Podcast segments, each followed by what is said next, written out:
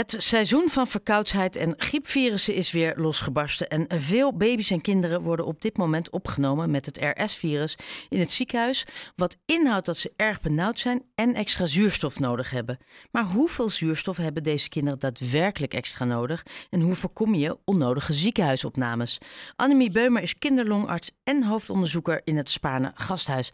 Goedemiddag is het nog, Annemie? Goedemiddag. Uh, allereerst, hoeveel kinderen worden er jaarlijks opgenomen met het RS-virus? Ja, dat is precies lastig te zeggen. Maar er zijn wel wat cijfers van het RIVM.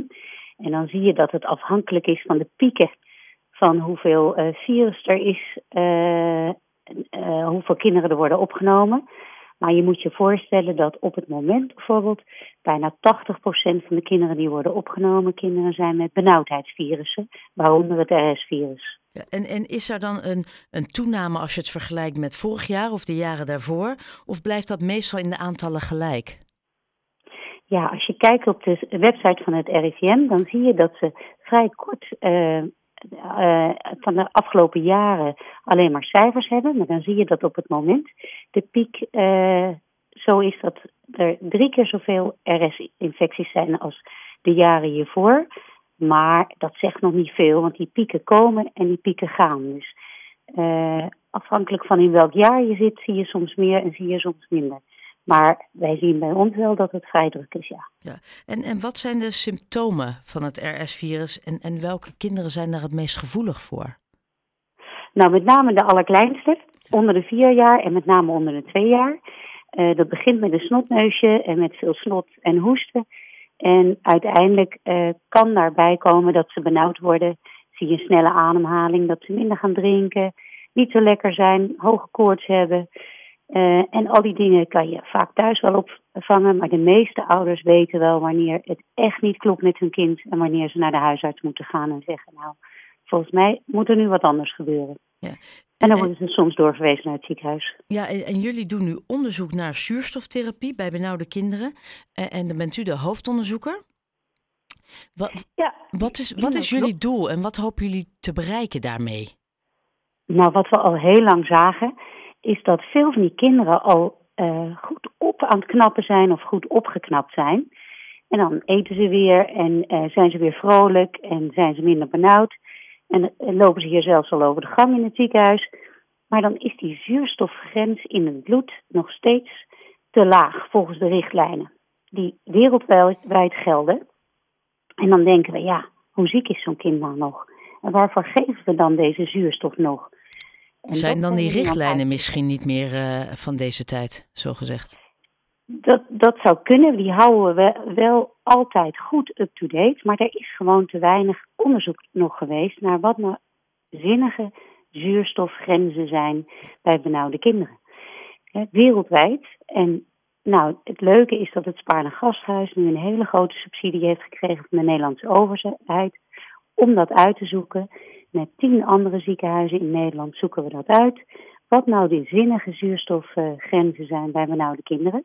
En als we dat hebben uitgevonden, zal dat waarschijnlijk wereldwijd uh, verder navolging vinden. Ja. Want niemand weet het. En dan zou het kunnen zijn dat misschien die grens, die zuurstofgrens, wordt aangepast naar aanleiding van jullie bevindingen. Dat klopt. We hebben daar goed uh, naar gekeken op basis van wat we weten. En uh, er is nog te weinig bewijs, maar al het bewijs wat er is lijkt erop dat we echt naar beneden kunnen. En we zijn al een eindje in die studie. En op dit moment hebben we ook geen signalen dat we ongelijk hebben. En ik kan nog niet vooruitlopen op de resultaten, want we zijn echt nog uh, lang niet aan het eind van de studie. Maar er is, zijn nog tot, tot nu toe geen signalen dat we ongelijk gaan krijgen. En wat zijn dan voor nu de uh, belangrijkste bevindingen of de meest opvallende bevindingen die jullie hebben gedaan? Nou, wat we denken dat we gaan vinden, is dat er kinderen die een lagere zuurstofsaturatiegrens krijgen, veel minder lang in het ziekenhuis hoeven liggen en lekker thuis kunnen herstellen. Uh, en dat het ook makkelijk kan.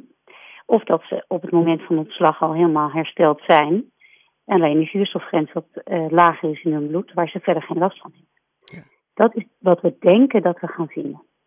Ja, want, want wat, wat houdt zuurstoftherapie dan precies in?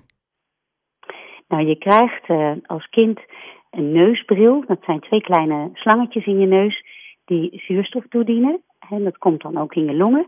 Of je krijgt een kapje op waar zuurstof doorgegeven wordt. En veel, met name kleinere kinderen, vinden dat heel vervelend. Want die snappen niet waarom ze dat moeten krijgen. Dus die zitten er allemaal aan te trekken. Die trekken dat van hun gezicht. En dan wordt het met pleisters vastgeplakt op hun wangetjes. En dat is natuurlijk niet leuk. Maar ook oudere kinderen vertellen dat die neus, dat het niet prettig is om in je neus te hebben zitten. En dat die neus daar droog van wordt. Ja. Dus het is fijn als je dat minder lang moet hebben. Als het niet nodig is. Ja, dus het is, voor, dit is ook deels natuurlijk ook een comfortding deels ook misschien een, een teveel aan zuurstof, dat ze al herstellende zijn en dat er nog steeds zuurstof wordt toegediend. Um, maar we hebben nog wel steeds dat dat RS blijft iets wat zeker in de winter en met die kou heel veel uh, voorkomt bij jonge kinderen. Waar moet je alert op zijn? Ja, de meeste ouders hebben het wel door dat het niet zo goed gaat met hun kind. Um, en dat is dus als die verkouden is en heel veel snot heeft. En op het moment dat hij echt uh, hangerig wordt, niet erg uh, tierig is, weinig op je reageert, weinig wil eten en drinken, dan moet je echt een huisarts raadplegen. Ja. Ja. En natuurlijk als je een hele snelle ademhaling ziet en denkt, deze is wel heel erg snel. Ja. En, en dit is echt iets wat, wat vooral ook tijdens de winter heel veel jonge kinderen, maar ook babytjes hebben daar dan last van. Dan daar merk je het weer aan het drinkgedrag. Daar merk je het aan drinkgedrag, ook bij oudere kinderen. Ja. En wat we als uh, kinderartsen altijd adviseren, uh, spoel de neus goed met zout water. Ja. Doe er wat otrivin in, hè, de xylometazoline. Uh, geef ze paracetamol. En vaak zijn de klachten dan al een heel stuk minder. En dat zie je ons ook altijd op de spoedeisende hulp doen zodra ze binnenkomen. En soms kunnen ze dan ook al gewoon naar huis. En dat kan je als ouder ook al doen. Hè? Want als de pijn minder wordt en je neus niet vol zit met snot, dan kan je ook al makkelijker ademen. Ja. Dus dat kan je zelf al doen. En maar als het dan toch blijft, dan moet je zeker een huisarts raadplegen. Wanneer verwachten jullie dat dit... Uh, jullie zijn nog goed bezig met het onderzoek, maar jullie zullen nog wel aardig wat tijd nodig hebben. Wanneer verwachten jullie echt de eerste definitieve resultaten te kunnen delen? Te kunnen delen wordt wellicht uh, het midden van uh, 2026 pas. Dat is een maar de studie gaat, Ja, maar de studie gaat op het moment vrij snel. Dus we hopen iets eerder het al te kunnen delen. En dat hangt er echt vanaf hoe snel we 560 kinderen, want die hebben we nodig voor het onderzoek, hebben kunnen onderzoeken door heel Nederland heen. Ja, nou gezien met dit koude weer moet dat volgens mij wel lukken. Um, maar dat is dan weer mijn aanname. Uh, Annemie Beumer, kinderlongarts bij het Gasthuis. Heel erg bedankt voor je toelichting hiervan. Heel graag gedaan.